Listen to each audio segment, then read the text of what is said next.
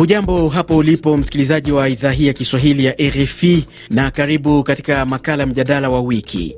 Hii leo tunaangazia mapinduzi yaliyotekelezwa na mkuu wa kikosi maalum cha kumlinda rais wa Guini Kanali Mamadi Dumbuya dhidi ya rais wa Guini Alfa Conde mwishoni mwa juma lililopita. Kulijadili hili nimemwalika Dr Brian Wanyama, ni mchambuzi wa siasa za kimataifa na mhadhiri wa chuo kikuu kilichopo Bungoma nchini Kenya. Na Dr Brian Wanyama, habari ya muda huu? Salama ndugu yangu, habari ya studio? Ni safi kabisa. Naam, karibu. Lakini pia msikilizaji, kwenye laini ya simu nimemwalika Comrade Sambala, ni mchambuzi wa siasa za kimataifa akiwa Dodoma nchini Tanzania. Na kwa kwanza tu kabisa, Dr Brian, unazungumziaje mapinduzi haya kule Guini dhidi ya Rais Alfa Conde? E, kwa kweli siku mbili zilizopita wanajeshi waliweza kutekeleza mapinduzi dhidi ya rais wa zaidi ya miaka kumi na moja Alfa Conde ambaye alikuwa anashikilia sasa awamu ya tatu baada ya uchaguzi.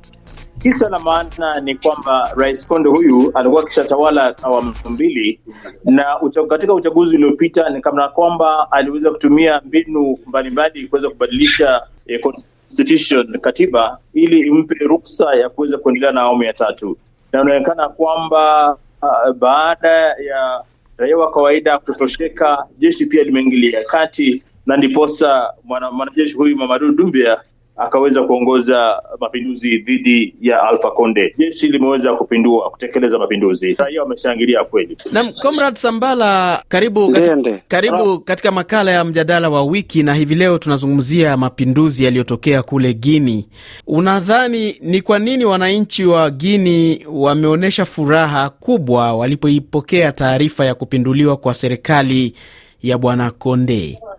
Asante sana bwana Ruben Lukumbuka kutoka Radio France International. Uh, mapinduzi ya Guine yaliyotokea juzi baada ya kumwondoa madarakani aliyekuwa rais wa nchi hiyo Alpha Conde, uh, furaha ya wananchi ina sura mbili. Sura ya kwanza inaonekana dhahiri kabisa, kwa muda mrefu wananchi hata njia zilizokuwa zikitumika za kufanya chaguzi na yeye kushinda, inawezekana wananchi hawakuwa wakiridhika nazo. Lakini pili, wananchi wameona sasa wamepata njia mbadala badilisha viongozi wanaokaa madarakani muda mrefu. Mm -hmm. Hap, hapo hapo nimemsikia pia watu wengi wakiwa wamekuwa wakisema mbona ameng'ang'ania madaraka. Pengine hii ni, ni sura mpya ya kubadilisha viongozi wanaong'ang'ania madaraka. Uh, ni kweli ameng'ang'ania madaraka muda mrefu, lakini katika uhalisia, katika taratibu zetu za kiuongozi, sio njia sahihi ya kubadilisha madaraka kwa njia ya mapinduzi njia ya mapinduzi haikubaliki. Njia nzuri ya kubadilisha madaraka ni katika utaratibu mzuri wa kidemokrasia, wananchi wanafanya kwa matakwa yao. Lakini sasa kuna mazingira yanayopelekea njia za mapinduzi ziwe ni njia mbadala, hasa hasa ukiangalia namna taratibu za kufanya chaguzi katika nchi nyingi za Kiafrika na duniani kwa ujumla zinavyofanyika ili kwa namna moja ama nyingine linalazimisha wakati mwingine watu wafurahie njia haramu. Nitakuja baadaye, nita, wake nitakuja baadaye kuhusu swala hili lakini uh, alipolihutubia taifa siku ya Jumatatu uh, wiki hii, Kanali Mamadi Dumbuya amesema uh, kwamba wako tayari kuunda serikali ya umoja wa kitaifa na kuhakikisha kuwa wataondoa chuki na kufuata sheria uh, kama unavyomsikiliza hapa. Nous voulons placer la transition. Tunataka kuweka kipindi cha mpito kinacholeta matumaini na Gini mpya. Hiyo inawezekana iwapo kutakuwa ushirikiano wa wote. Tunawahakikishia wote mlioko hapa nanyi mlioko mbali kwamba tunakwenda kuunda serikali ya umoja wa kitaifa. Hakutakuwa roho ya chuki yoyote wala kulipiza kisasi, wala hakuna mtu atakayetafutwa. Sheria itakuwa ndio dira kuongoza kila mwananchi wa Guini. Lakini uh, amesema maafisa wa serikali ya Guini sasa hawataruhusiwa kusafiri nje ya nchi. Hii inamaanisha nini?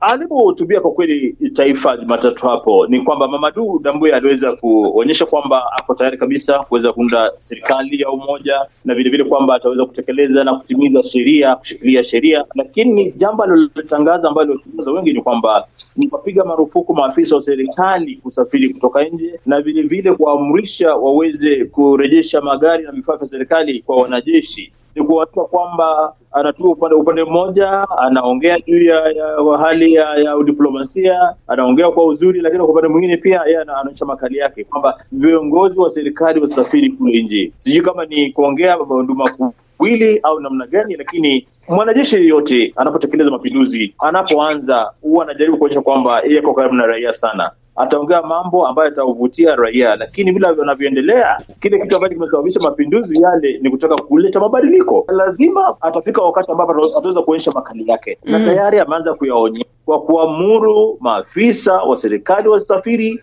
na kwamba warejeshe mali yao mara moja.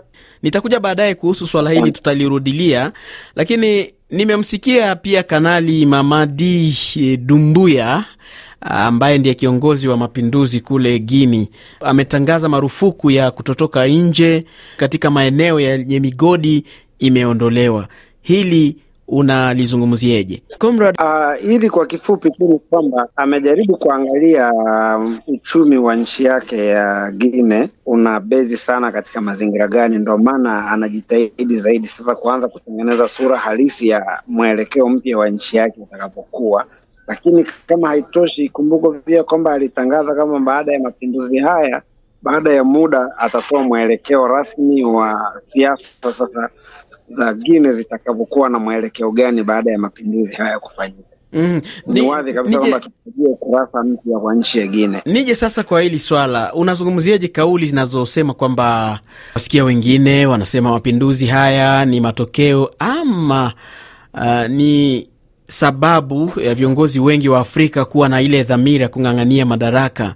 Unakumbuka hata Konde mwenyewe aliingia madarakani njia aliyoitumia yenyewe, lakini pia aliwania muhula wa tatu. Hili vipi? Uh, kwa kifupi, tunachotupaswa kuzingatia katika jambo hili, lazima kwanza tufahamu sheria na taratibu zipo, lakini pia kuna utashi binafsi mara nyingi sana watu wanatumia sheria katika kuwepo madarakani, lakini baadaye wanakuwa na utashi binafsi na kujaribu kutaka kubaki muda mrefu madarakani. Ndio ambao wanatupeleka katika hali ya mapinduzi, wanatupeleka katika hali ya vurugu, na baadaye tunakuwa na matatizo mengi ya kiuchumi, kisiasa na kwa nchi zetu za Kiafrika, na tunaweza tukapata somo zuri sana kutoka kwa majirani zetu wa Zambia ambao wao uchaguzi mkuu ulimalizika na aliyekuwa rais wa nchi hiyo Edgar Lungu alikubali kushindwa, na sasa wa Zambia wanaendelea na maisha yao bila tatizo lolote.